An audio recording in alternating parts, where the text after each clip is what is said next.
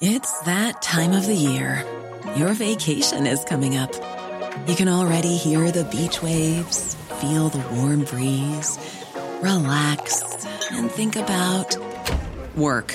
You really, really want it all to work out while you're away. Monday.com gives you and the team that peace of mind. When all work is on one platform and everyone's in sync, things just flow wherever you are. Tap the banner to go to Monday.com. Many of us have those stubborn pounds that seem impossible to lose, no matter how good we eat or how hard we work out. My solution is PlushCare. PlushCare is a leading telehealth provider with doctors who are there for you day and night to partner with you in your weight loss journey. They can prescribe FDA-approved weight loss medications like Wagovi and Zepbound for those who qualify. Plus, they accept most insurance plans. To get started, visit plushcare.com slash weight loss. That's plushcare.com slash weight loss. Planning for your next trip? Elevate your travel style with Quince. Quince has all the jet-setting essentials you'll want for your next getaway, like European linen, premium luggage options, buttery soft Italian leather bags, and so much more. And is all priced at 50 to 80% less than similar brands. Plus, Quince only works with factories that use safe and ethical manufacturing practices. Pack your bags with high-quality essentials you'll be wearing for vacations to come with Quince. Go to quince.com slash pack for free shipping and 365-day returns.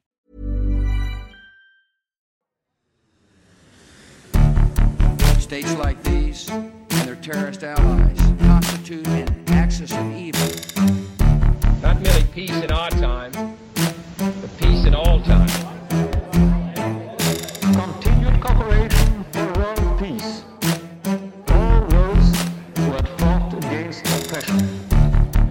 Country deserves a break from politics and a permanent break. Talking about Brexit. Hej allesammans och välkomna tillbaka till Utrikespodden och vårt tredje avsnitt. Som vanligt lyssnar ni på mig, Axel Hellman och Sebulon Kalander. Hallå Sebulon!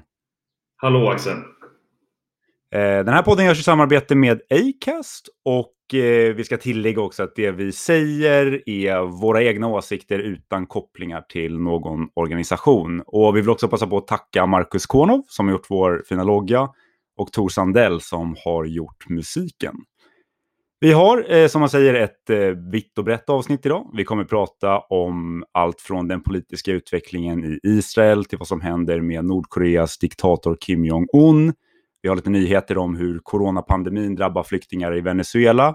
Och så kommer vi prata lite om global hälsa. Och Sebulon har också ett eh, boktips tror jag, som du vill tipsa om. Efter det har vi en gäst i podden. Eh, Sebulon har pratat med Anna-Charlotta Johansson som är konsult och skribent med bas i Sydafrika. Och vi kommer prata om den politiska utvecklingen där, något som hon även håller på att skriva en bok om. Men först tänkte jag att vi dels ska passa på att tacka alla våra lyssnare igen. Ni blir fler och fler, vilket vi tycker är superkul. Och eh, vi blir såklart otroligt glada om ni tipsar eh, nära och kära om den här podden. Men vi har också fått lite frågor och lite feedback som jag tänkte att vi snabbt skulle ta upp. Bland annat har Erik skrivit till oss. Han säger tack för två väldigt intressanta avsnitt och undrar när det tredje avsnittet kommer att släppas. Eh, först och främst tack Erik, superkul att du lyssnar. Och de eh, goda nyheterna är väl att du förhoppningsvis lyssnar på det tredje avsnittet nu. Men jag tar upp det här också för att säga det att vår, vår ambition är att vi ska släppa ett avsnitt varannan vecka. Och eh, ibland kanske vi får feeling och då blir det oftare än så och ibland kan det dröja något längre. Men generellt sett så kommer det nya avsnitt med två veckors mellanrum.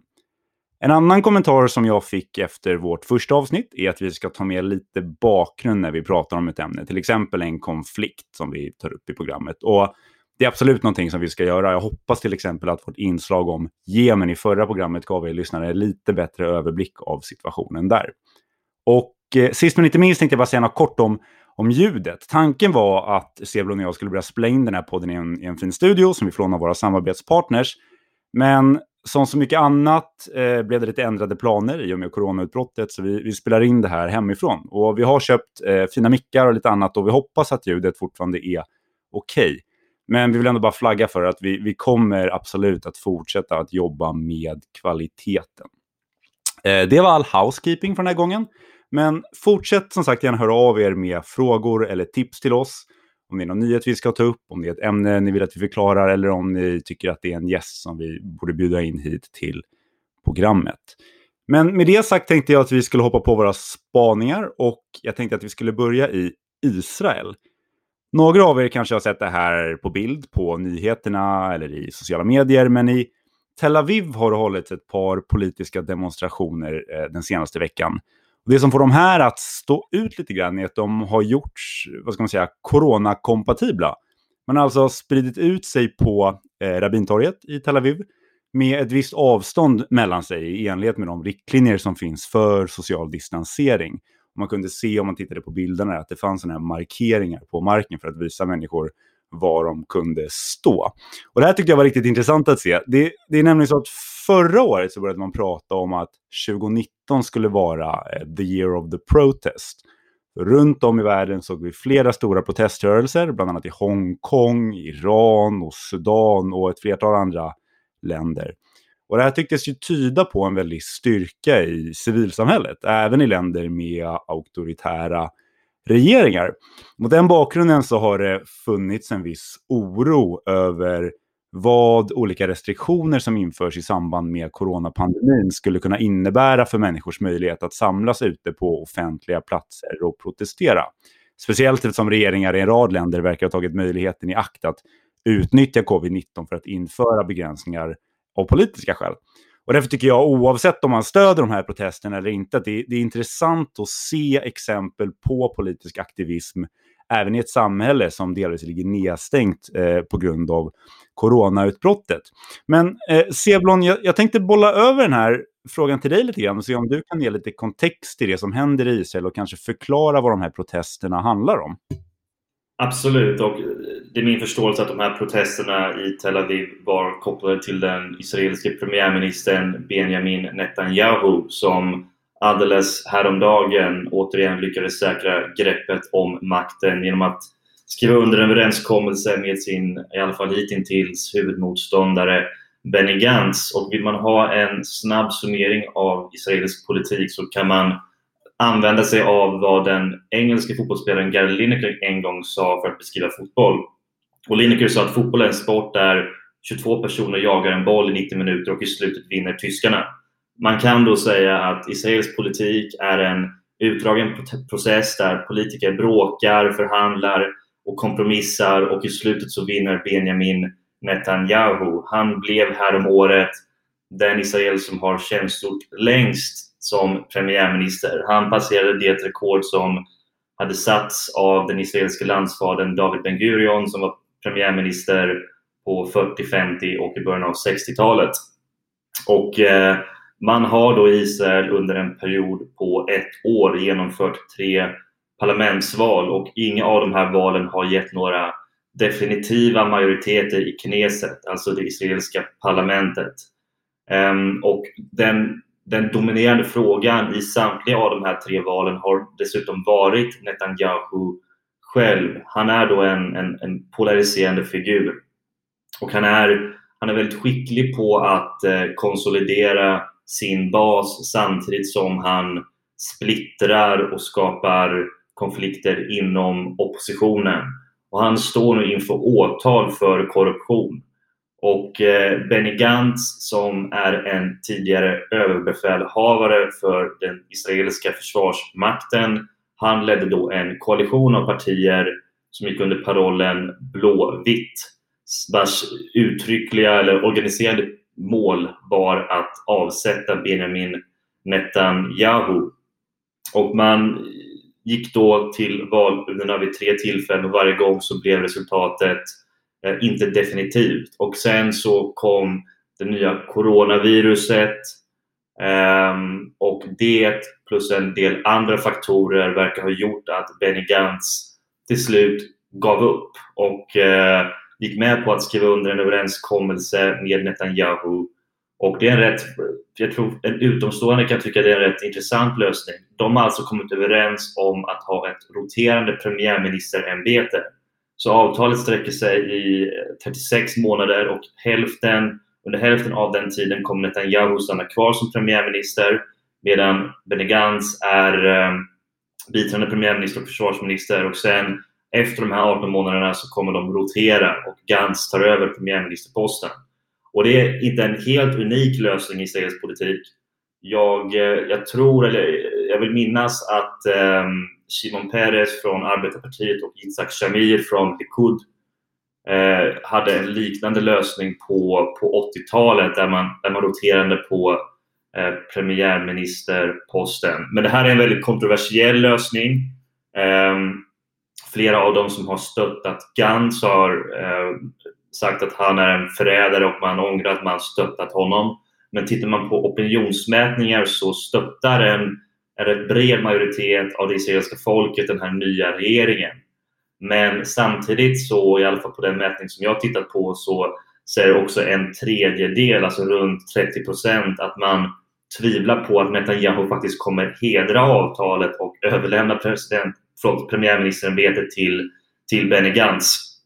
Så det här blir Um, väldigt intressant att följa och den, den, stora frågan i närtid är ju dels det nya coronaviruset. Eh, dels är det också kopplat till eh, den fred, så kallade fredsplan som USAs president Donald Trump la fram som har liksom, flera kontroversiella komponenter. Och sen är det också en stor fråga kring det åtal som Netanyahu står inför kopplat till till eh, korruption. Så det blir spännande att följa och jag misstänker att vi kommer följa upp frågan framöver. Jag förstår att det här är, är, är helt nytt, Sevlon, att det, det, är svårt att säga någonting om framtiden såklart. Men, men finns det något man kan säga om hur hållbar den här kompromissen är? Nu sa du i och för sig att det, att det fanns en förlaga till det här i Israel, men det låter ändå otroligt okonventionellt att, att dela på premiärministerposten. Så har du någon tanke om huruvida det här är troligt att liksom hålla framöver? Det är ju ingen slump att Netanyahu har varit premiärminister så länge som han har varit. Han är en väldigt skicklig politisk spelare och har lyckats manövrera ut andra tidigare. Eh, jag har inte lyckats hitta en, en engelsk översättning av hela avtalet som är ungefär 14 sidor. Men av det jag sett så finns ett par mekanismer på plats som är tilltänkta att förhindra att eh, Netanyahu skulle kunna manövrera ut Gantz. Att skulle han försöka start, göra ett, ett nyval så skulle Gantz bli premiärminister um, och så vidare. Så det finns ett par mekanismer på plats. Uh, men det stoppar inte nödvändigtvis uh, Bibi Netanyahu. Och uh, vad är din spaning, Axel? Ja, eh, min andra spaning handlar om eh, Venezuela och, och, mer specifikt om att venezuelanska flyktingar återvänder till sitt hemland eh, på grund av coronautbrottet. Någonting som bland annat CNN har rapporterat om. Och för att ge lite bakgrund till det här så är det ju så att Venezuela går igenom en enorm kris sedan, sedan flera år tillbaka. Eh, 2013 så dog Hugo Chavez, som var den socialistiska president som styrt landet under under en väldigt lång period. Och han efterträddes av Nicolas Maduro. Och under hans tid vid makten så har ekonomin totalkraschat eh, som en följd av ekonomisk misskötsel. Bland annat så har man ett enormt problem med hyperinflation och bara för att ge er en idé om hur allvarligt läget är så har Bloomberg följt prisutvecklingen på en kopp kaffe i Venezuela och under det senaste året tror jag att det har ökat med nästan 10 000 procent. Det är alltså helt brutala siffror som såklart slår hårdast mot civilbefolkningen. Så under det senaste året har det rapporterats om ökad fattigdom i Venezuela och till och med hungersnöd och svält. Tittar man på den politiska sidan av det här så är det så att Nicolás Maduro återvaldes i slutet av 2018 i någonting som var väldigt kontroversiella val och som inte godkändes av landets parlament, som bör tilläggas också kontrolleras av oppositionen. Och istället så utnämnde oppositionsledaren, en kille som heter Juan Guaidó, sig själv till president. Och sen dess har det liksom varit ett dödläge mellan honom och Maduro. Och Maduro har då fortfarande starkt stöd av landets militär. Eh, så flera länder har erkänt Guaidó som landets legitima ledare. Bland annat så satt han med i publiken när Donald Trump gav sitt stora State of the Union-tal senast. Men han har inte riktigt kunnat ta makten på riktigt om man säger så. Istället har USA eh, försökt eh, påverka situationen bland annat genom att införa sanktioner mot Venezuela. Och det här är ju såklart också någonting som har drivit på den den ekonomiska krisen. Så allt fler människor har flytt från Venezuela eh, som ett resultat av den här krisen som landet går igenom och många av dem har tagit sig till närliggande Colombia. Men eftersom Colombia har drabbats väldigt hårt av coronaviruset så är det många som tvingas tillbaka till Venezuela nu. Och så än en gång ser vi alltså vilka oanade konsekvenser som det här viruset kan få världen över. Och jag hoppas att det här är någonting som kan sätta fokus på den här krisen i Venezuela. Jag känner att den här konflikten har glömts bort lite grann på sistone. Ja, det är fruktansvärt att höra om människor som måste fly och sen måste fly igen. Du nämnde att ett väldigt stort segment av det internationella samfundet inte står bakom Maduro, men vilka är det som gör det? Vilka stöttar hans regim? Ja, om man säger så, på Guaidós sida, det vill säga den nya oppositionsledaren, så har man många av de traditionella, liksom, de starka aktörerna, främst då USA. Eh, när det gäller eh, Maduro så eh, ser väl listan lite annorlunda ut. Eh, vi har liksom Nordkorea, Belarus, Kina, Kuba, Ryssland. Eh, dessutom såg jag att typ Hezbollah, Hamas eh, står bakom honom. Så att eh, ja, man får väl göra vad man vill med den listan. Men, men det tyder väl ändå någonting på om hur den liksom, internationella dimensionen av den här konflikten eh, spelar ut. Eh, Sebulon, du har en till spaning. Ja, det stämmer. Det, och det är kopplat till Nordkorea, alltså ett av de här länderna som stöttar Nicolas Maduros regim. Eh, det är så att Kim Jong-Un som är diktator i Nordkorea inte har synts till den senaste veckan. Och eh, det har då lett till spekulationer om det är någonting med hans hälsa, om han är sjuk, om han har opererats eller om han till och med är död. Och det som var lite upprinnelsen till det här var att han, viktade, han missade en väldigt viktig minnesdag eh, i den nordkoreanska regimens kalender. Och det, och det spekuleras nu febrilt på sociala medier, i media, om vad som kan potentiellt ha hänt honom. Ehm, den sydkoreanska och den amerikanska regeringen har uttalat sig men eh, det är lite blandade signaler. De, det man kan läsa är att de inte riktigt vet eller de är inte helt säkra. I och för sig så har nu, såg jag alldeles nyss att den sydkoreanske presidenten, säkerhetsrådgivare, säger att eh, Kim Jong-Un mår bra, att han, att han befinner sig i, i hamnstaden Wonsan eh, i, i nordöstra Nordkorea. Men det är egentligen väldigt ovisst och eh, inga utanför regimens innersta krets vet egentligen med säkerhet var han befinner sig. Eh, när Kim Jong-Il, alltså Kim Jong-Uns pappa och hans, eh, eh hans eh, företrädare som diktator när Kim Jong-Il dog 2011 så dröjde det ett par dagar innan omvärlden fick reda på det och det var efter att nordkoreanerna själva offentliggjorde den nyheten. Så det här är en regim som håller väldigt hårt på frågor som ledarens hälsa och välmående. Och eh, även om det är ovisst vad som har hänt med Kim Jong-Un så kan vi ändå konstatera att han, han har en rätt alltså, prekär situation. Han röker mycket, han dricker mycket alkohol, han har ett väldigt högt BMI så frågan om hans hälsa har varit uppe tidigare. Det fanns en period 2014 då han också försvann en, en, en kort tid och sen helt plötsligt kom tillbaka men uppenbarligen så hade han opererats eh, på något sätt. Han, han haltade lite och så vidare. Ehm, men så jag skulle gissa på att han, baserat på de, de experter som jag har läst, som jag respekterar, eh, jag skulle gissa på att han är vid liv men att han har genomgått någon form av operation och har varit sjuk. Ehm, det är rätt intressant ändå den diskussion som har uppkommit kring vem som potentiellt skulle kunna efterträda honom. Det finns ingen utarbetad successionsordning i, i Nordkorea. Ehm, diktatorer tenderar att vara väldigt återhållsamma när det kommer till att utse en efterträdare för att den, den individen kan bli något av samlingspunkten för en opposition. Ehm, eh, Kim Jong-Il, alltså han som var diktator innan Kim Jong-Un, han, eh, han, det dröjde ett par, par år innan han blev utpekad som efterträdare till, till sin pappa Kim Il-Sung. Eh, och han fick då ett par, par decennier på sig att, eh, att eh, lära sig hur man regerade landet. Ehm, Nordkorea är unikt på så sätt att det är, jag tror det är den enda dynastiska kommunistiska stalinistiska regimen i världen.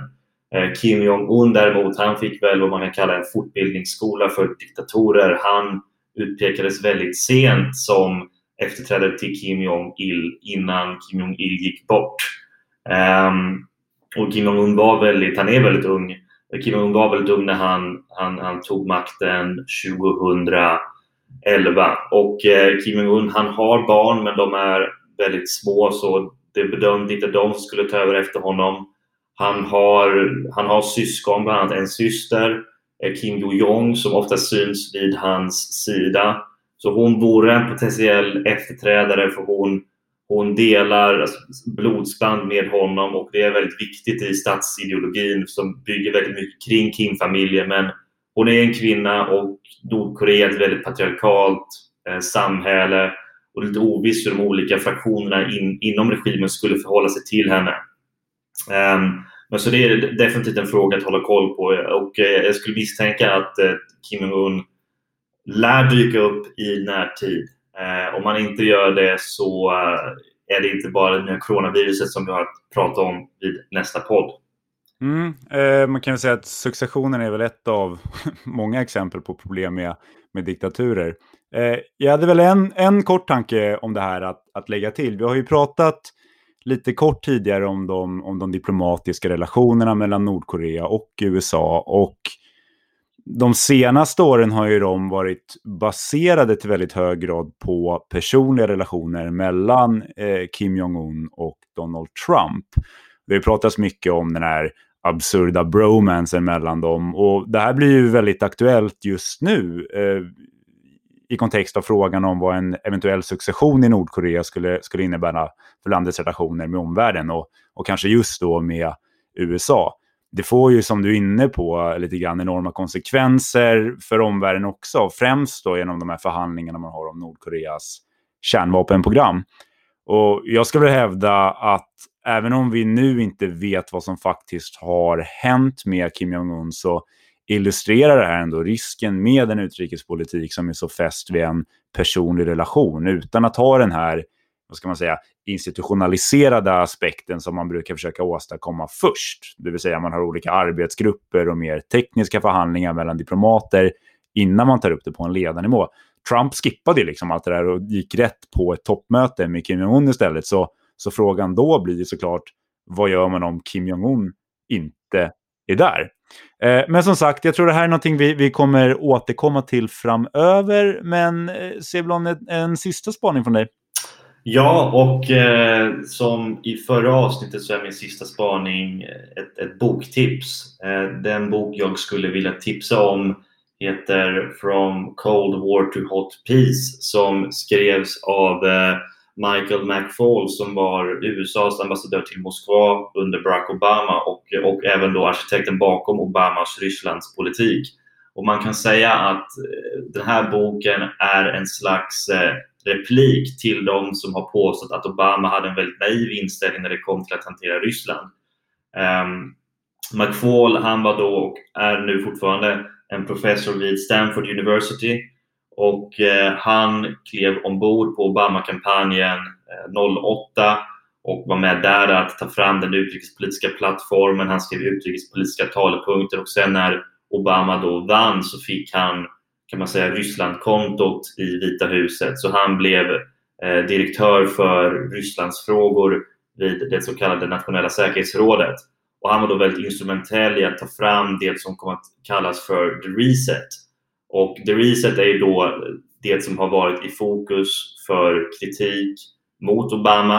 Eh, men det McFaul påstår, eller det han vill, vill göra gällande, är att, att The Reset, alltså omställning av relationen mellan USA och Ryssland, var betydligt mer transaktionell än transformativ. Det vill säga att, man kom, att USA kom in dit och konstaterade att man hade ett par ömsesidiga intressen med Ryssland där man troligtvis kunde hitta gemensamma lösningar samt att, att, att uh, Ryssland hade fått en ny president, Dmitrij Medvedev, som var betydligt yngre än hans företrädare Vladimir Putin, som hade en, en snarlik bakgrund som Obama som advokat och han hade en, en betydligt mer öppen inställning när det kom till att interagera med västvärlden. Putin däremot, han hade ju och har ju en bakgrund inom KGB, alltså säkerhetstjänsten och är väldigt känd för att ha en väldigt fientlig, i alla fall efter efter ett par år vid makten har en väldigt fientlig inställning gentemot USA, gentemot NATO, gentemot EU. Och Putin var ju kvar som premiärminister under den period som Medvedev var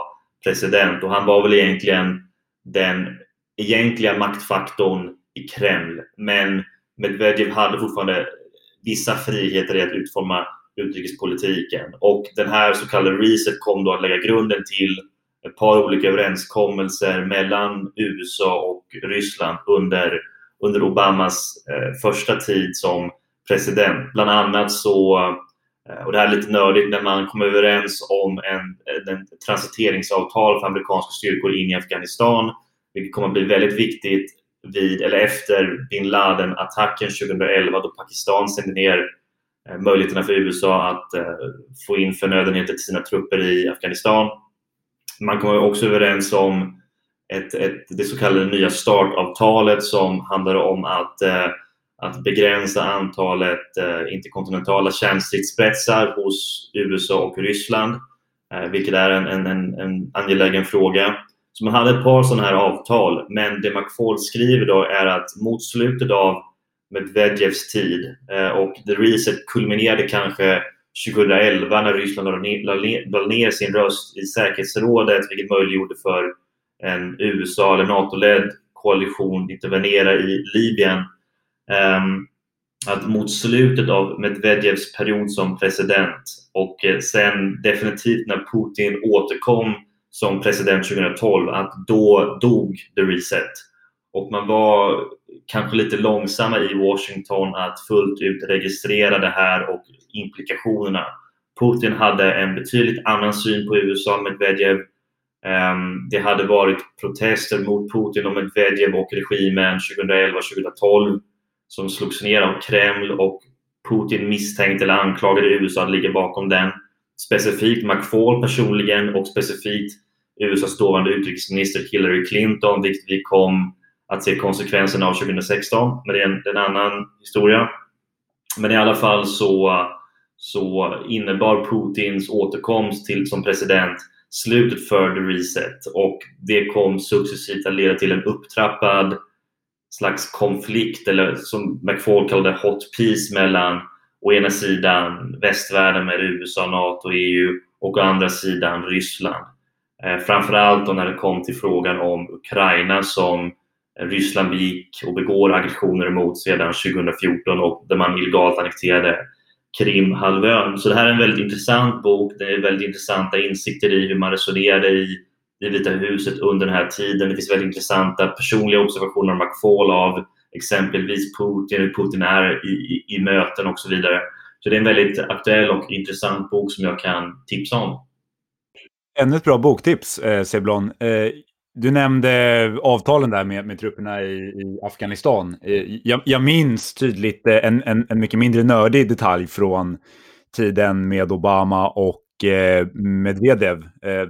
Det, när de träffades första gången i, i, i, Washington och hade något som kommer kallas för The Cheeseburger Summit. När de båda åkte ut till Race Hell Kitchen Burger i Virginia. och eh, på skönt sånt här amerikanskt maner rullade upp skjortärmarna och eh, åt cheeseburgers. Och Medvedev, kommer jag ihåg, lanserade under samma resa sitt Twitterkonto för att liksom symbolisera bilden av två unga moderna ledare eh, som liksom kunde samarbeta.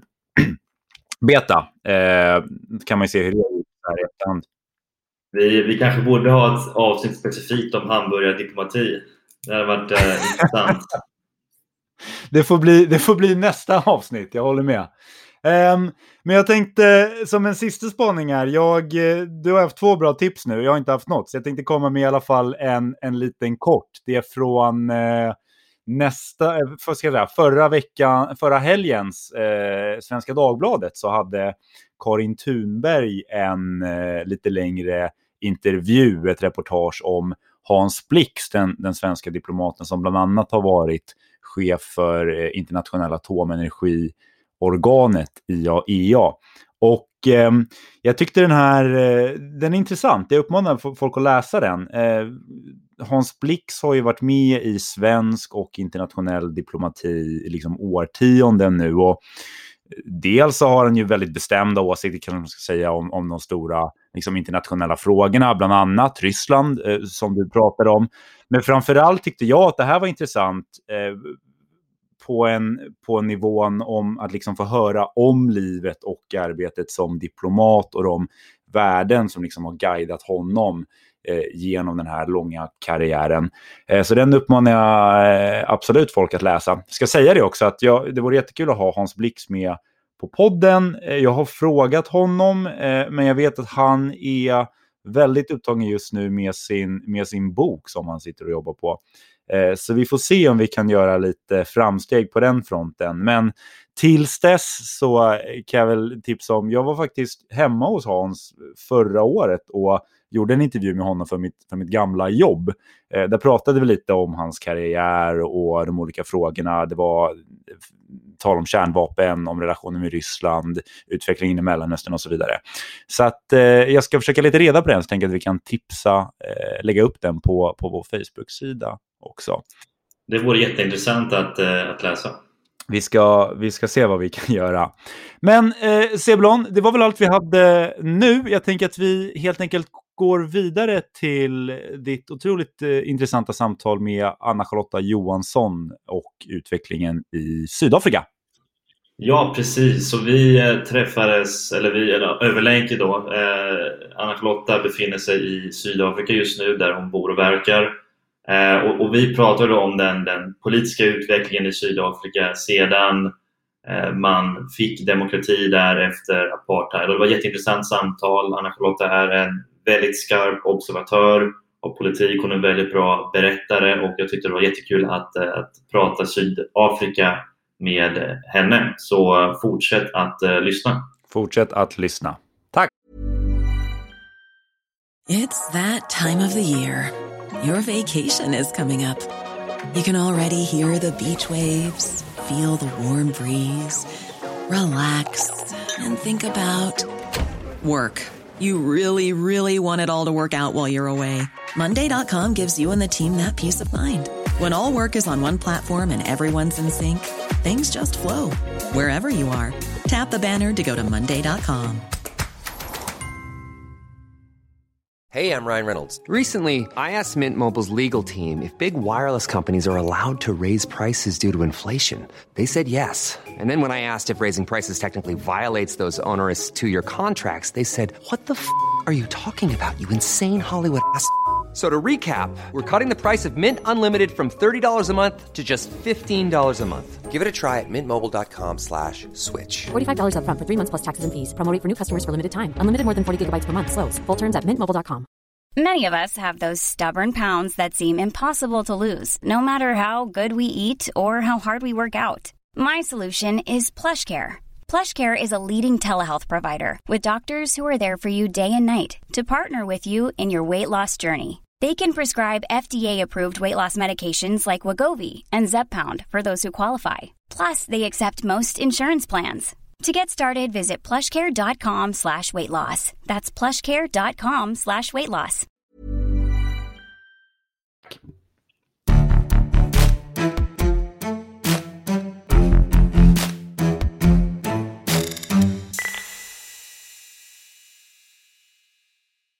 Du lyssnar på Utrikespodden och vi ska nu tala om Sydafrika tillsammans med Anna-Charlotta Johansson. Hej Anna-Charlotta! Kan du berätta lite om din bakgrund, hur det kommer sig att du bor i Sydafrika?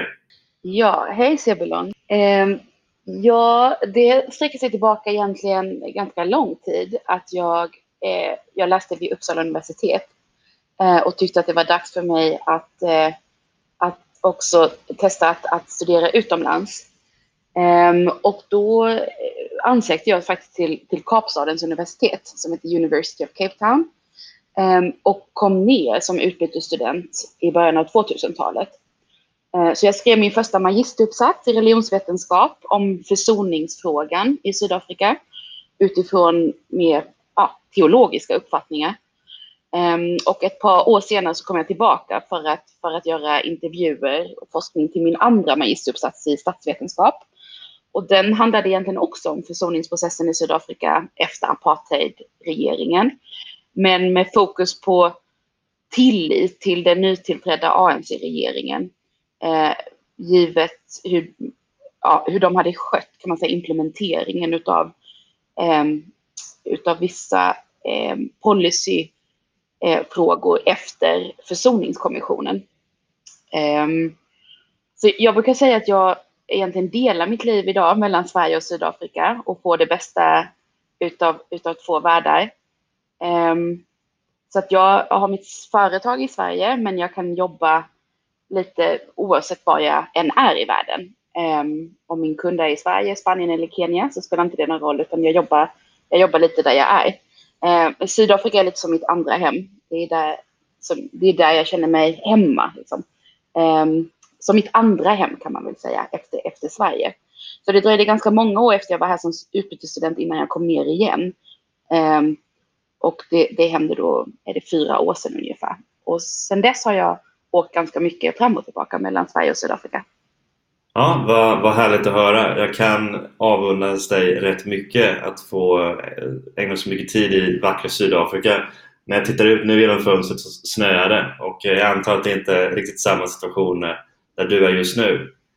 Um... Nej, vi, vi börjar gå mot hösten här nere. Det är alltid precis tvärtom liksom, mot Sverige.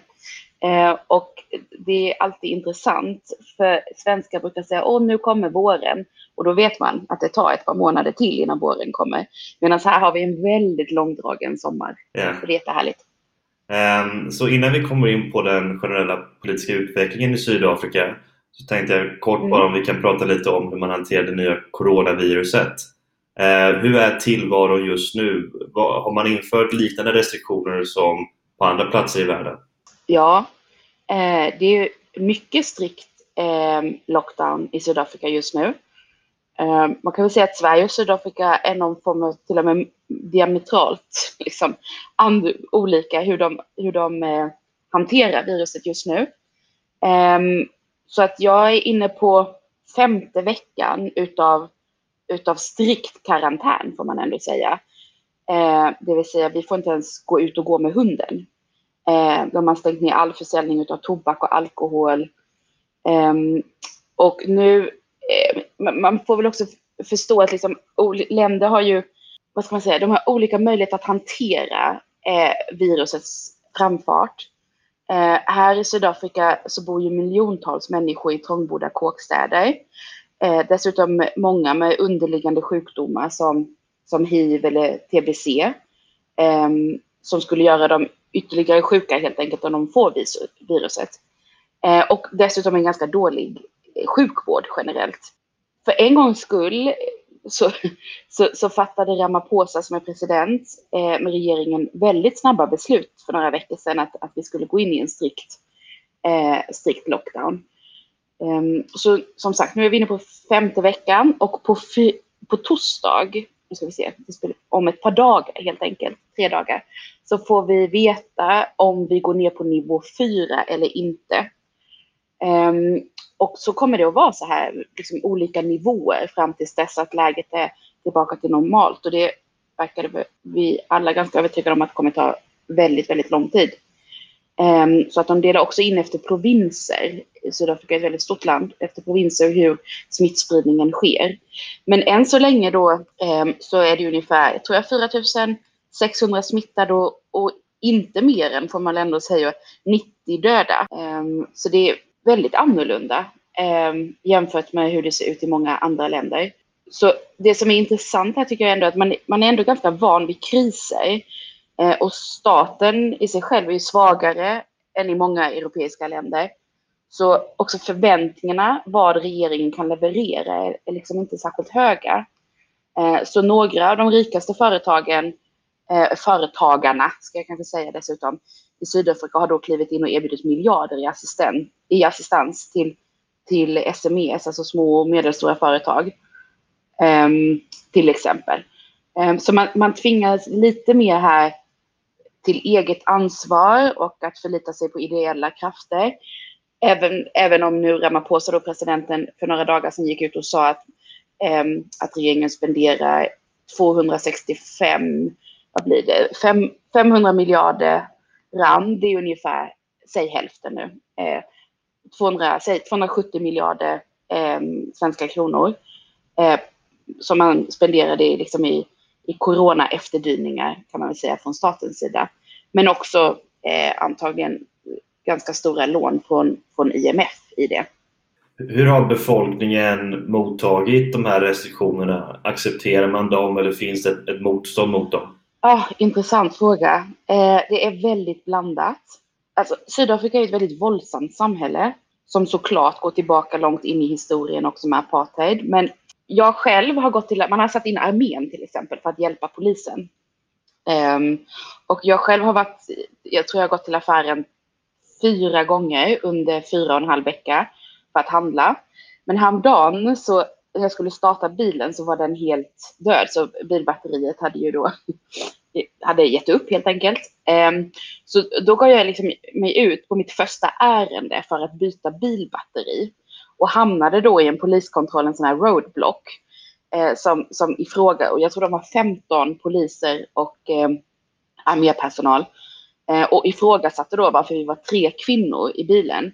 Eh, och de andra två var mina grannar som hade hjälpt mig att försöka knuffa igång bilen och sen, sen då körde mig till, till, till ett, eh, vad säger man, garage.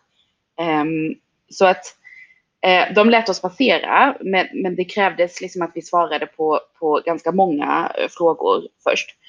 Eh, så det visar väl ändå, det, det är mycket stor liksom, kontroll överallt. Och Ehm, det har också skett en hel del eh, polisbrutalitet.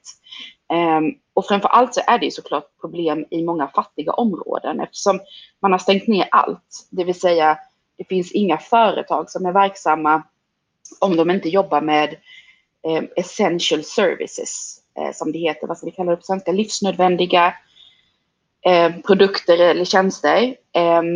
Så att allt, allt är nedstängt. Och det betyder att människor då som redan är fattiga, de har inga jobb att gå till. De får jobb som då fanns i vissa områden. Så det finns inga pengar eh, att köpa mat för. Det är inte så att, att, att fattiga människor heller har liksom sparat pengar på banken precis. Och dessutom bor många väldigt trångt i kåkstäder. Så en, en kille som jag känner som bor i Kajelica som är Kapstadens eh, största kåkstad. Han sa det egentligen häromdagen att ja, men allt är lite som vanligt här. Det är nästan lite partystämning för att alla är ju hemma. Liksom. Barnen leker ute, männen spelar kort. Polisen kommer och gör olika raids, liksom, då gömmer sig alla. Och sen så när de har åkt igen så är livet lite som vanligt. Men jag har sett jag har ju sett eh, liksom, bilder från massa olika områden runt om i Sydafrika. Eh, där det är, ja men dels att jag har sett polis som tvingar människor som bryter mot lagen som är ute och går att hoppa grodor hela vägen hem eller rulla runt i, i, i, i grus. Um, så, så, som sagt, Sydafrika är ett våldsamt samhälle.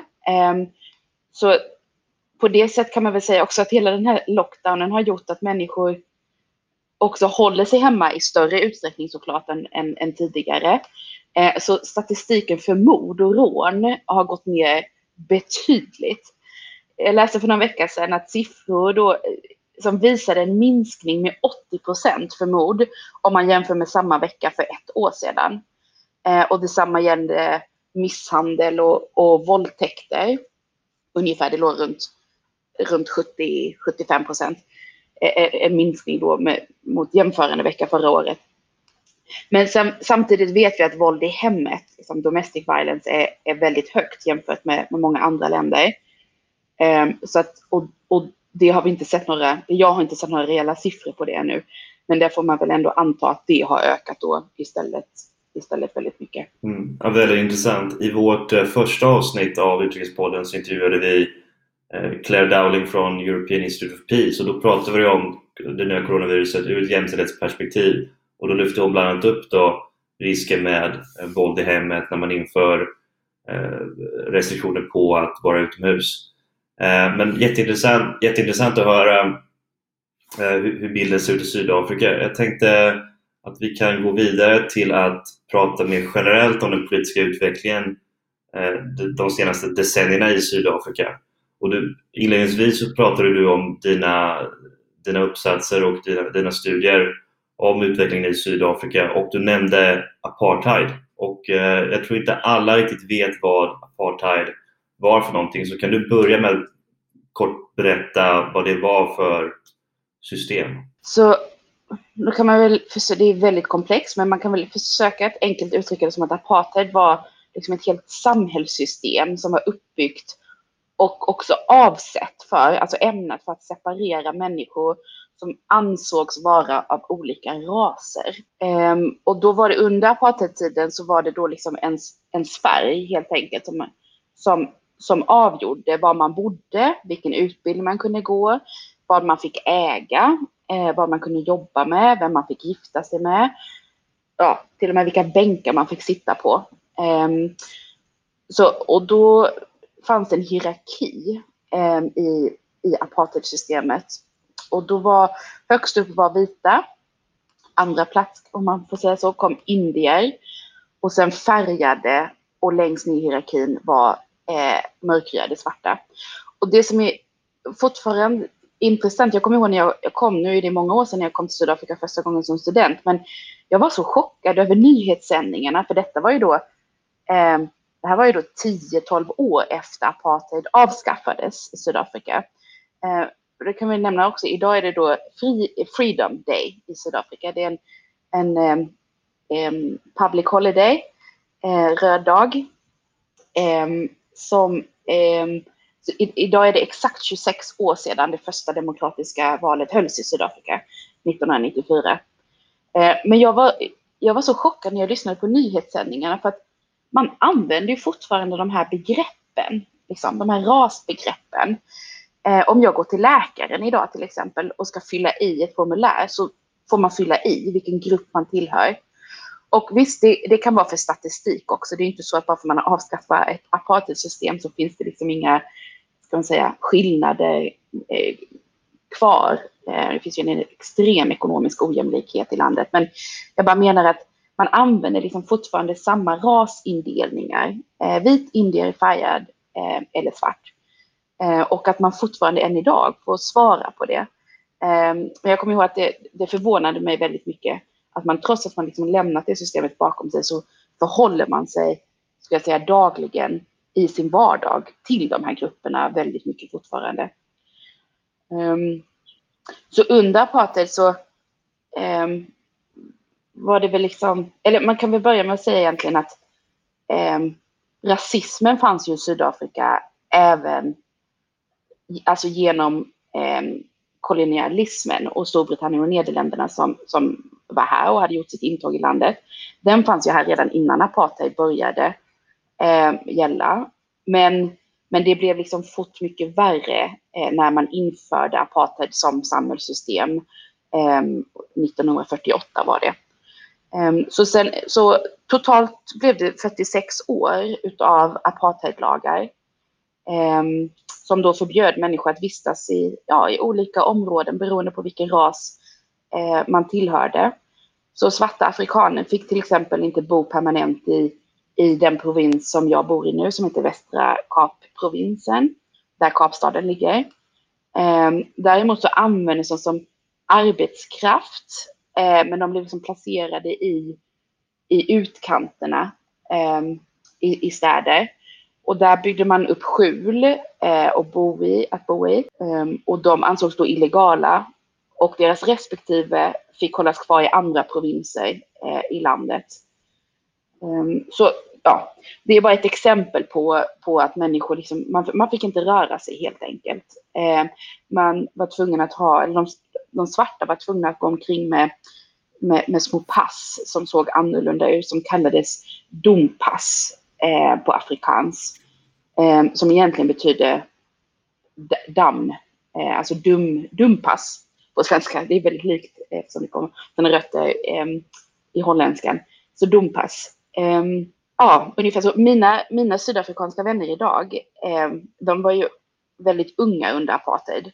Eh, och jag upplever det ibland som att många av dem, oavsett färg, har lite svårt att, att sätta sig in såklart i exakt hur, hur det var att leva i Sydafrika under apartheid.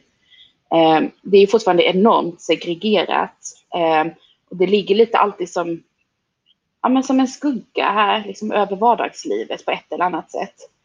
Um, Och, och Kapstaden där vi bor, det är ju ännu mer möjligen kan man säga utav en segregerad stad än vad Stora Johannesburg är. Eh, som här då procentuellt sett bor majoriteten av de vita. Så apartheid var ett fruktansvärt system och du nämnde att idag är den så kallade Freedom Day där man högtidlighåller att det, det är 26 år sedan man hade de första fria, öppna, demokratiska valen. Hur åstadkom man det här skiftet från det här totalitära systemet till, till en, en demokrati? Ja, det var ju inte något som egentligen skedde över en natt. Det hade varit eh, föregått av, av många år av politiska förhandlingar. Um, och det kan man väl nämna också att den dåvarande presidenten för apartheidregeringen, F.W. de Klerk, fick tillsammans med Nelson Mandela eh, därefter också Nobels eh, fredspris. Jag tror det var 1993 de, de fick eh, fredspriset för, för sin roll, alltså bådas roll i avskaffandet utav, av apartheid. Eh, men men det, var, det hade under lång tid varit upplopp eh, såklart i Sydafrika. Det fanns stor inrikespolitisk oro eh, massiva internationella politiska påtryckningar eh, som i sin tur då också hade lett till att, till att, till att de frigav Nelson Mandela. Eh, jag tror Nelson Mandela satt allt som allt 27 år i fängelse eh, under apartheid. Och han har ju blivit en symbol med all rätt för liksom, sin, sin kamp i att, att, att avskaffa apartheidsystemet och därmed sen bli landets första valda svarta president 1994. Um, ehm, så eh, eh, en blandning skulle jag säga av väldigt många olika saker. Eh, det var, när man läser historieböcker så kan jag tycka också att det är nästan förvånad ibland över att inbördeskrig liksom inte riktigt bröt, att det inte bröt ut i Sydafrika, för det hade kunnat gå den vägen. Det fanns ju liksom militära delar, alltså apartheidregeringens säkerhetsstyrkor fruktansvärda eh, scenarier som man läser om vad de gjorde. Eh, hur de styrde allting från något som heter Flackplass eh, som ligger uppe i Châtaigne-regionen, liksom, som var som en liten, ja men som en gård eller hus. Eh, där också människor torterades och ja, helt enkelt dödades. Eh, och samtidigt då den militära delen utav, utav eh, andra olika partisammanslutningar och ANC. Eh, så, att, så att det inte utbröt ett, ett reellt, kan man väl ändå säga, inbördeskrig Eh, är nog, eh, ja, en del, det hade kunnat gå den vägen också. Men istället då så, så landade man i, i att, att gå över, att lämna apartheidsystemet och, och gå vidare. Och en av de viktigaste egentligen instrumenten och verktygen kan man säga för att, för att lyckas göra det eh, var då också att man, man förhandlade fram eh, att, att man skulle starta en Sydafrikas samlings och försoningskommission eh, som, som bildades 1996. Och där skulle man då ge amnesti eh, till alla de förövare som berättade hela sanningen inför kommissionen. Och så skulle man ge kompensation på olika sätt till dem eh, som identifierades som offer eh, utav sannings och försoningskommissionen. Eh, att, att förlåta men inte glömma var lite utav av devisen för kommissionen. Ehm, så i grunden handlar det väl liksom den här försoningsfrågan om att, att det handlar om relationer såklart mellan människor men också mellan tilliten mot staten eh, och förlika sig med att något har hänt eller att något har gjort en skada. Eh, och att man liksom ömsesidigt och i samarbetsanda arbetar på att bygga en, en gemensam framtid. Nu låter det extremt teoretiskt eh, och det är det också. Och verkligheten ser inte, inte riktigt ut så. Alltså man jobbade i flera år med, med sannings och försoningskommissionen och det för de som, som har studerat försoningsfrågor och, och liknande så, så är Sydafrika fortfarande en av de kommissioner runt om i världen som är mest känd när det kommer till försoning.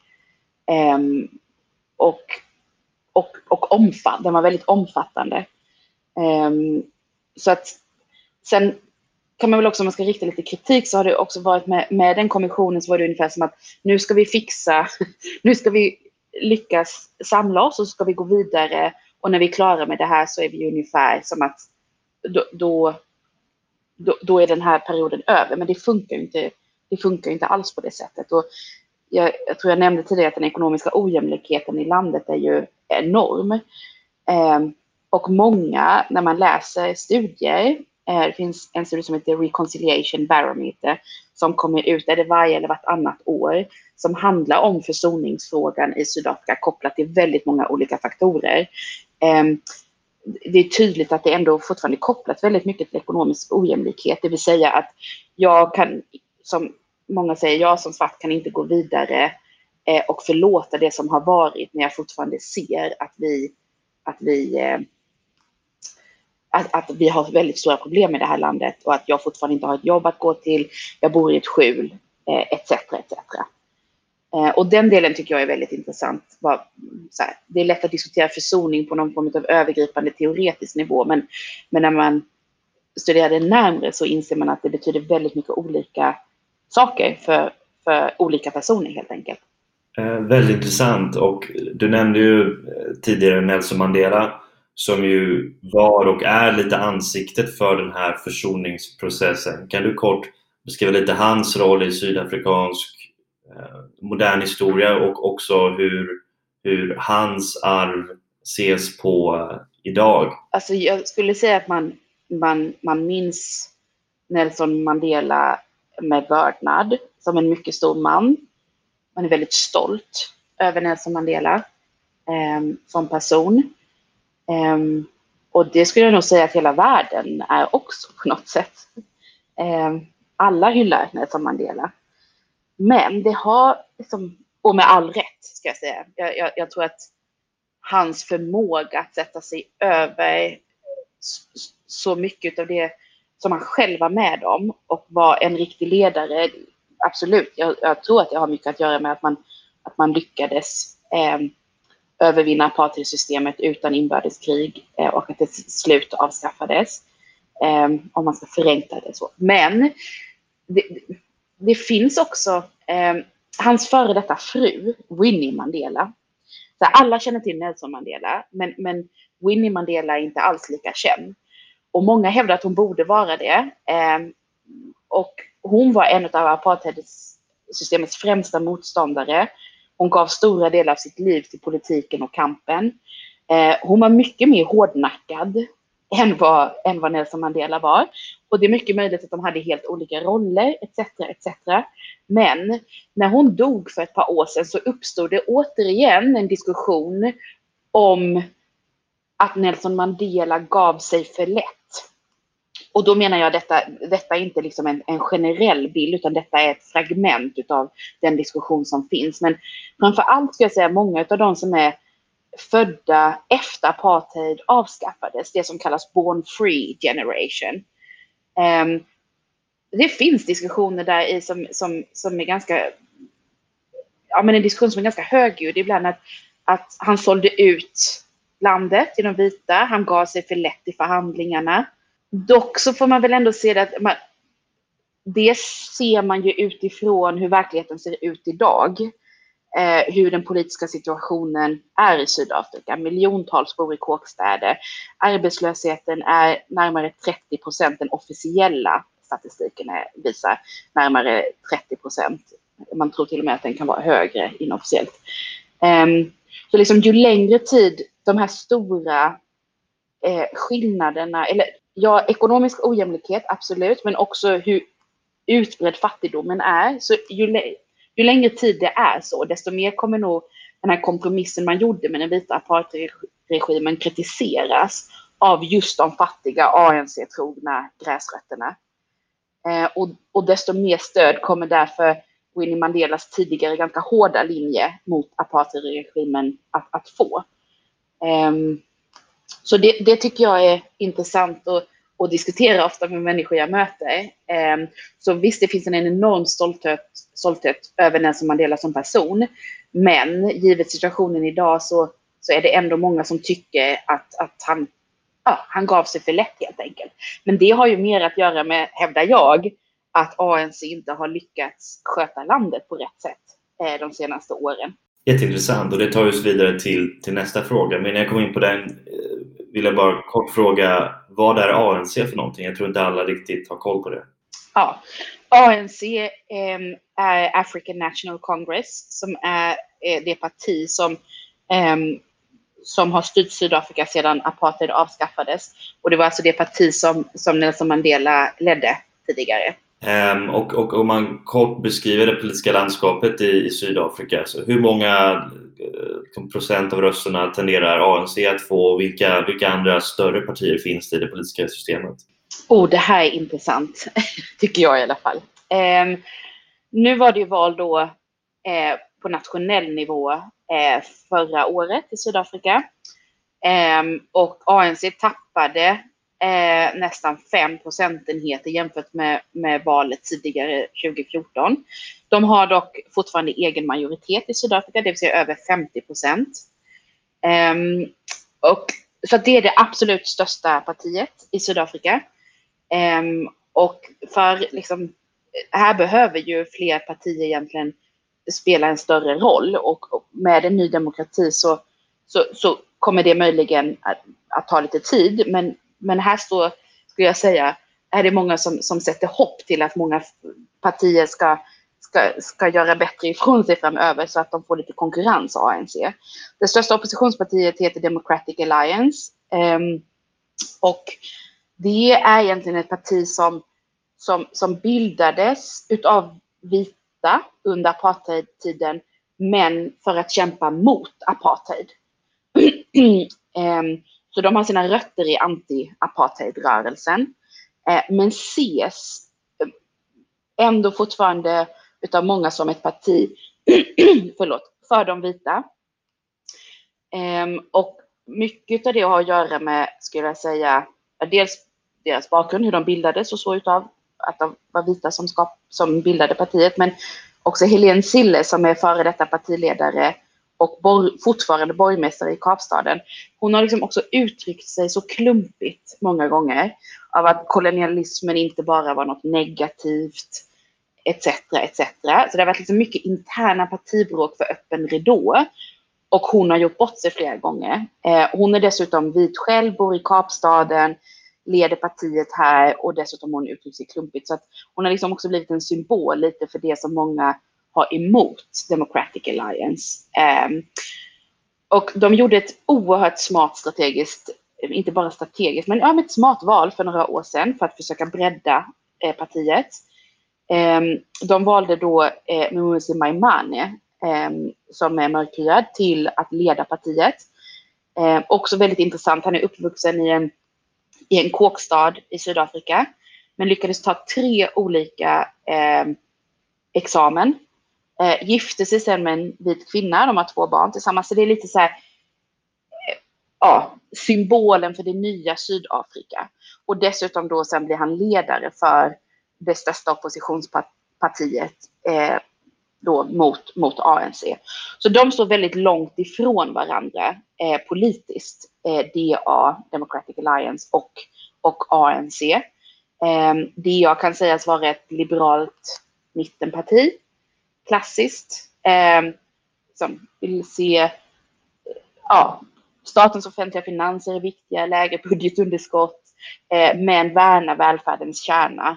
Ungefär så. Satsa på företagen, man vill bygga ett Sydafrika för alla, säger de. Eh, Medan ANC är ju väldigt eh, mycket mer eh, vänsterinriktat parti. Eh, jag skulle till och med vilja gå så långt och säga att de inte bara är socialdemokratiska utan mer vänsterinriktade. Det, det är ett väldigt delat parti, det är ju enormt stort, ANC. De har olika fraktioner inom, eh, inom det. De, regeringen består av, kan man säga, jag tror de är 30 ministrar. Och det är tre eller fyra ministrar som inte tillhör ANC. Eh, utan en eller, en eller två kommer från kommunistpartiet. Och sen Ehm, är det ett lite mer fristående nystartat parti eh, som har en plats bara. Eh, mest för att hon som leder det, Patricia de Lille, är ganska framstående politiker och hon startade det här partiet för ett tag sedan. Men hon har också gått via väldigt många andra partier och har nu då landat i ANC-regeringen med sitt eget nystartade parti. Och sen är det då eh, COSATU som är den största facksammanslutningen som också har då ministerpost i ANC-regeringen. Så det, det är så alliansen ser ut kan man säga. Så att ANC har liksom väldigt nära band med, med kommunistpartiet eh, och då fack, den största fackorganisationen. Eh, eh, och man kan prata väldigt, väldigt mycket om, om, om politiken i, i Sydafrika, de olika partierna, men det som, avslutar den här med Maimane, han valdes då för att bredda partiet.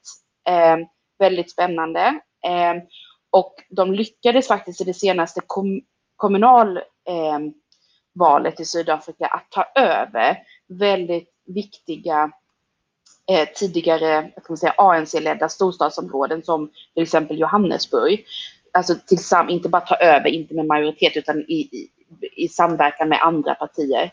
Eh, men har också då tappat detta nu för att de, ja men lite, ja får man säga det, slarvigt har liksom hanterat de, sina poster. Eh, och slarvigt hanterat eh, det förtroende de, de fick utav, av väljarna. Mycket interna partibråk för, för, för öppen ridå helt enkelt. Hur inflytelserik är Julius Malema och hans eh, parti Economic Freedom Fighters? Ja, för de som vill roa sig med och titta vem, eh, Eh, hur Julius Malema beter sig så skulle jag rekommendera att, att, att slå på Youtube, eller vad säger man, gå in på Youtube och söka på Julius Malema och eh, kanske eh, violence och parliament, alltså våld och riksdagen eller parlamentet. Eh, Julius Malema har sin bakgrund i ANC. Han var eh, ordförande för, för ANCs ungdomsförbund. Eh, väldigt eh, som så här, högaktad, duktig, ingen duvunge. Han gick med i ANC tror jag när han var nio år gammal. Eh, och eh, stod väldigt länge eh, ANC-ledningen mycket nära. Och framförallt eh, så tidigare presidenten Jacob Zuma eh, som avgick nu för två år sedan, eh, stod honom nära. Men sen, sen hände någonting i deras relation eh, och Julius Malema blev mer och mer eh, kontroversiell kan man säga. Han dömdes för hatfyllt uttalande 2010. Eh, han var drivande i att försöka splittra ANC internt. Ehm, och sen blev han återigen, tror jag, sen dömd för hatfyllt, hatfyllt uttalande något år senare, 2011 eller 2012, eh, för att han har sjungit den förbjudna kampsången eh, som heter Dubula Ibunu som är Skjut boen. Um, ehm, och boen är helt enkelt af afrikans. Um, ehm, och efter allt detta hade hänt, det var många händelser, så, så uteslöts han ur partiet. Um, och då startade han, som du säger, EFF, Economic Freedom Fighters. Och han är ju då eh, väldigt eh, vänsterinriktad kommunist. Eh, och EFF är också det. Eh, de, de, är alltid rödklädda och de skapar alltså dessutom, de värjer inte från att ta till våld helt enkelt. Ehm, så de har ju ställt till kaos i kammaren i, i parlamentet eh, flera gånger. Ehm, jag, såg någon video bara för några veckor sedan ehm, där de fick liksom ta in, jag vet inte hur många vakter för att bära ut ledamöterna från EFF. Så de förhindrar liksom, eh, de begär ordningsfråga på ordningsfråga på ordningsfråga på ordningsfråga tills dess att talmannen efter en, två timmar säger att nu räcker det. Vi måste låta presidenten hålla sitt tal till nationen. Och då blir de utburna. Liksom. Eh, och de, politiskt så vill Economic Freedom Fighters, EFF, med Malema i spetsen, att, att staten bland annat ska ta tillbaka mark från de som idag äger mark, det vill säga det är oftast många av dem är vita. Men att man ska göra det utan kompensation. Eh, vilket ofta jämförs med det som, som skedde i, i Zimbabwe under Robert Mugabes tid. Eh, de vill också förstatliga eh, väldigt många ja, men banker till exempel och liknande. Så de, um, ehm, och så ska det vara helt fri tillgång till, till utbildning och, och sjukvård och liknande. Um, jag, jag, vet inte om ni som liksom kommer ihåg den här när H&M eh, publicerade eh, den här eh, coolaste apan, coolest monkey in the jungle på tröjan. Ja, så, och, och med all rätt anklagades för liksom, ja, men rasism och en stark och, och tycker jag befogad kritik liksom stormsköljde över dem. Så, så, så vet jag inte om ni, om ni kommer ihåg att H&M stormades, alltså butiker stormades i, i, eh, i Sydafrika. Eh, och det var EFF som med sina röda baskar sprang in liksom. Eh, och, och stormade butiker, krossade speglar, eh, drog ner skyltdockor etc.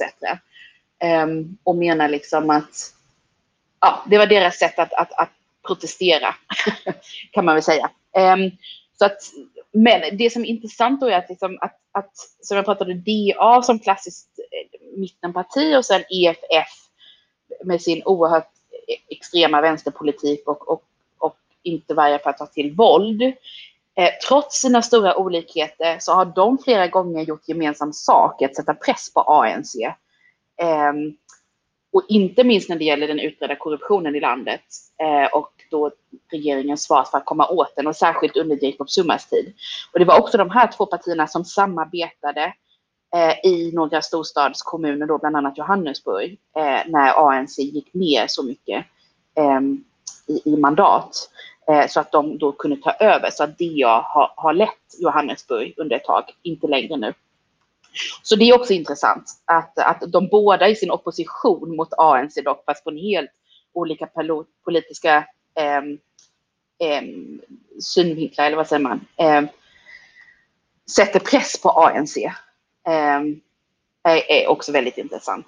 Eh, och du, du, nämnde ju nu Jacob Zuma eh, och eh, korruption. Och eh, Jacob Zuma var ju president som du nämnde till, upp till förra året och han satt för runt tio år eller någonting. Eh, och han är ju en väldigt kontroversiell figur och hans arv, hans eftermäle som president är väl inte särskilt bra. Kan du berätta lite om, om Jacob Zuma och hur Sydafrika utvecklades under hans tid som president? Ja, eh, Jacob Zuma satt nio år som president i Sydafrika eh, och de går ju inte till åren som Sydafrikas bästa på något sätt. Eh, jag tror att det var Economist eh, som gjorde ett specialnummer inför valet förra året eh, som visade att ingenting hade blivit bättre under hans år vid makten. Eh, och då var det ändå väldigt många områden, liksom olika variabler och liknande som, som Economist hade med. Där de hade jämfört Eh, utvecklingen inom olika politiska områden.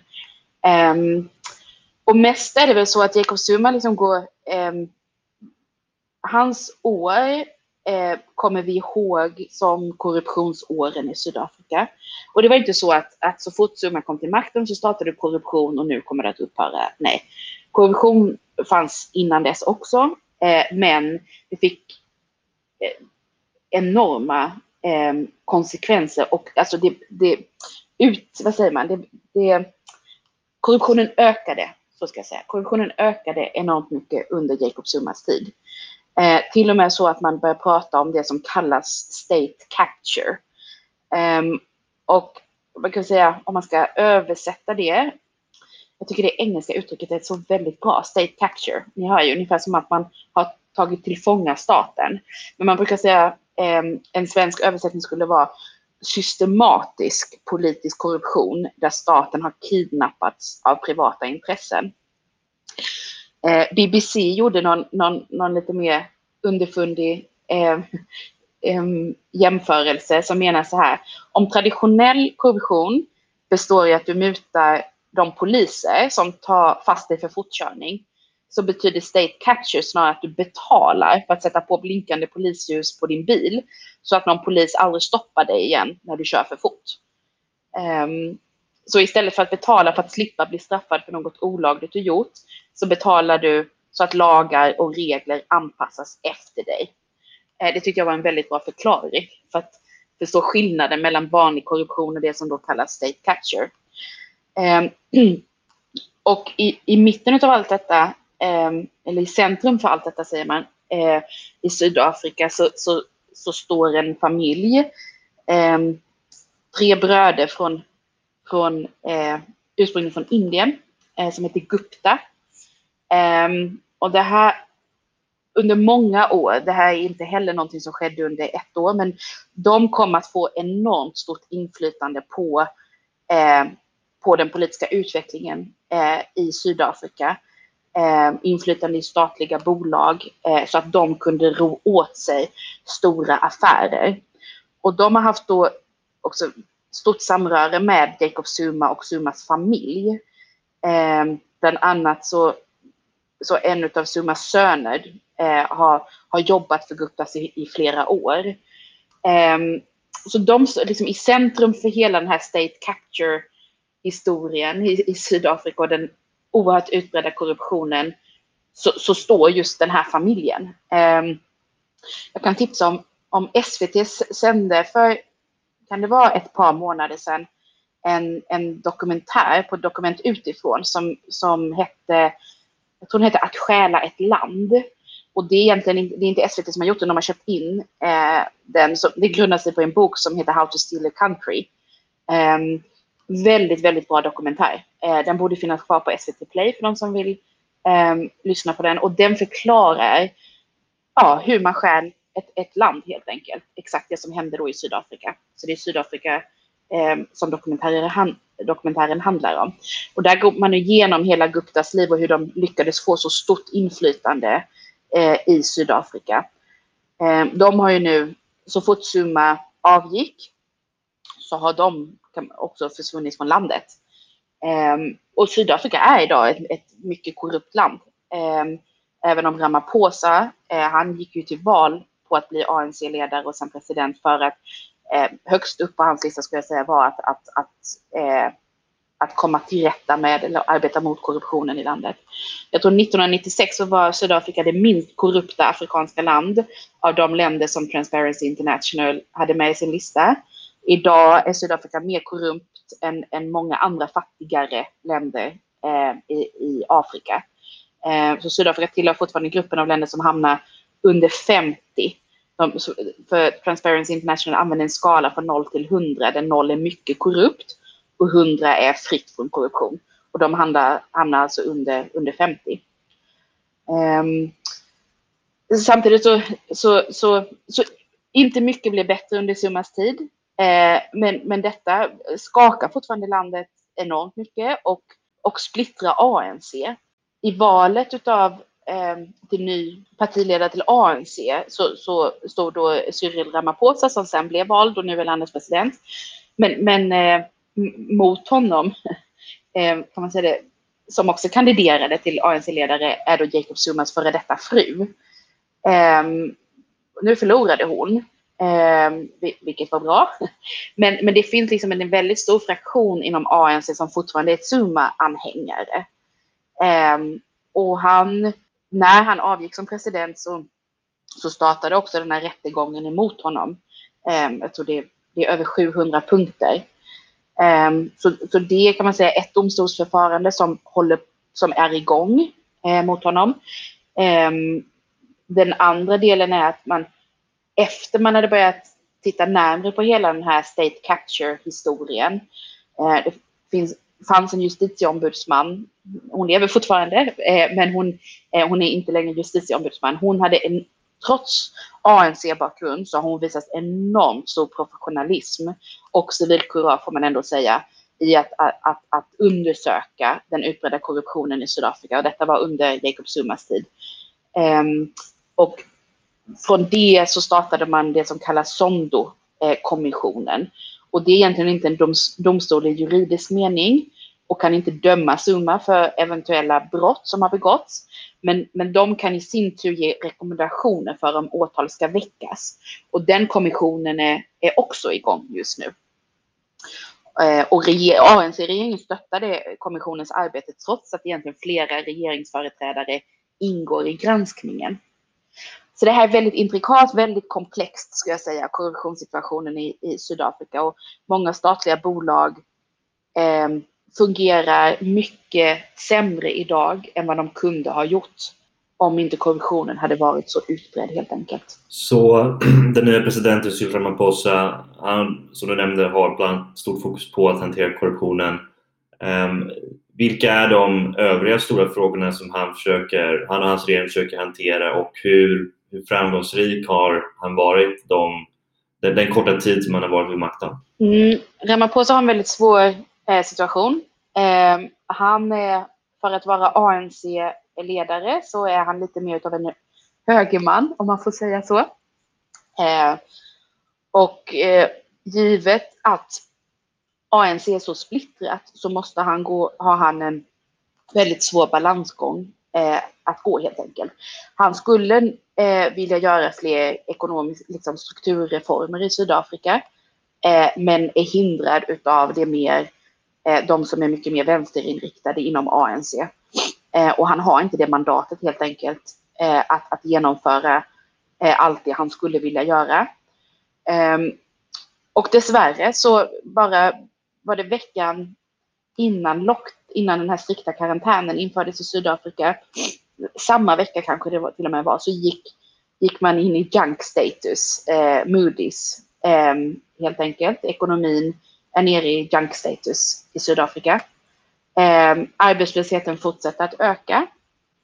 Eh, så att, ja, han har ju inte, på det här året han har suttit nu ungefär som president så kan man väl inte säga att han har åstadkommit särskilt mycket. Men han är en tydlig ledare och jag, han, han har, ska vi säga, han, han har, tror jag, Sydafrikas bästa för ögonen. Han har på allvar tagit itu med korruptionen på olika sätt. Det, eh, och, och stödjer olika initiativ som har tagits och så. Så att det, det, det, finns en teori här nu också om att ett av skälen till att han har stängt, gått, så snabbt tagit in Sydafrika i en strikt karantän är att han vill faktiskt driva ekonomin så, så, så långt i botten det bara går för att IMF ska komma in, eh, hjälpa landet och därmed tvinga Sydafrika till, till eh, vissa strukturreformer som han själv alltså vill se, men som han inte politiskt klarar av att genomföra.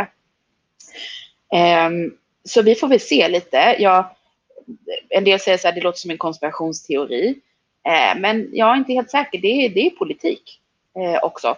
Så att om han lyckas rädda liv eh, genom, att, genom att, att hålla viruset i schack ett tag och samtidigt då lyckas få till strukturreformer i Sydafrika genom att IMF kommer in, så kanske han också lyckas, då, då kanske han gör någonting som han så att säga dels är politiskt övertygad om behövs, men också lyckas eh, eh, sitta kvar som president.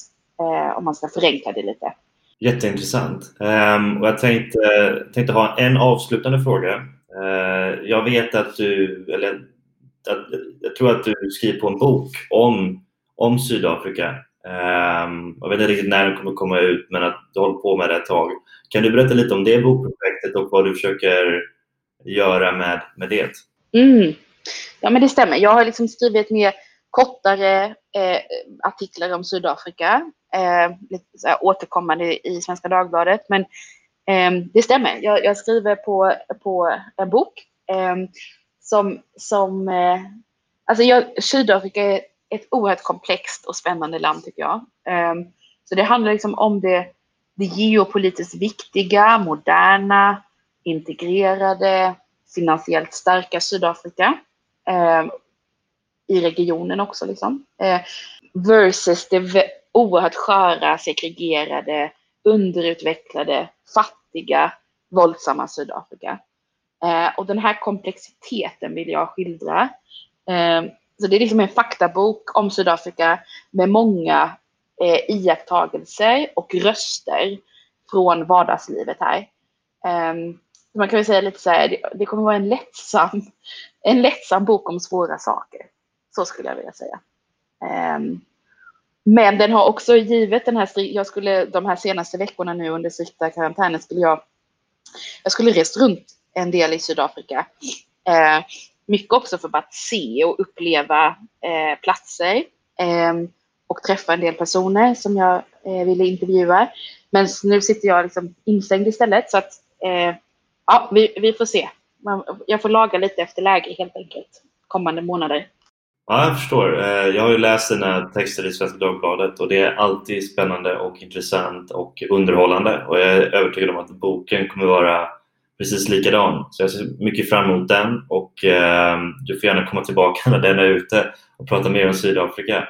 Eh, tack så mycket för att du kunde ställa upp och vara med i Utrikespodden, Anna-Charlotta. Tack så väldigt mycket Sebulon.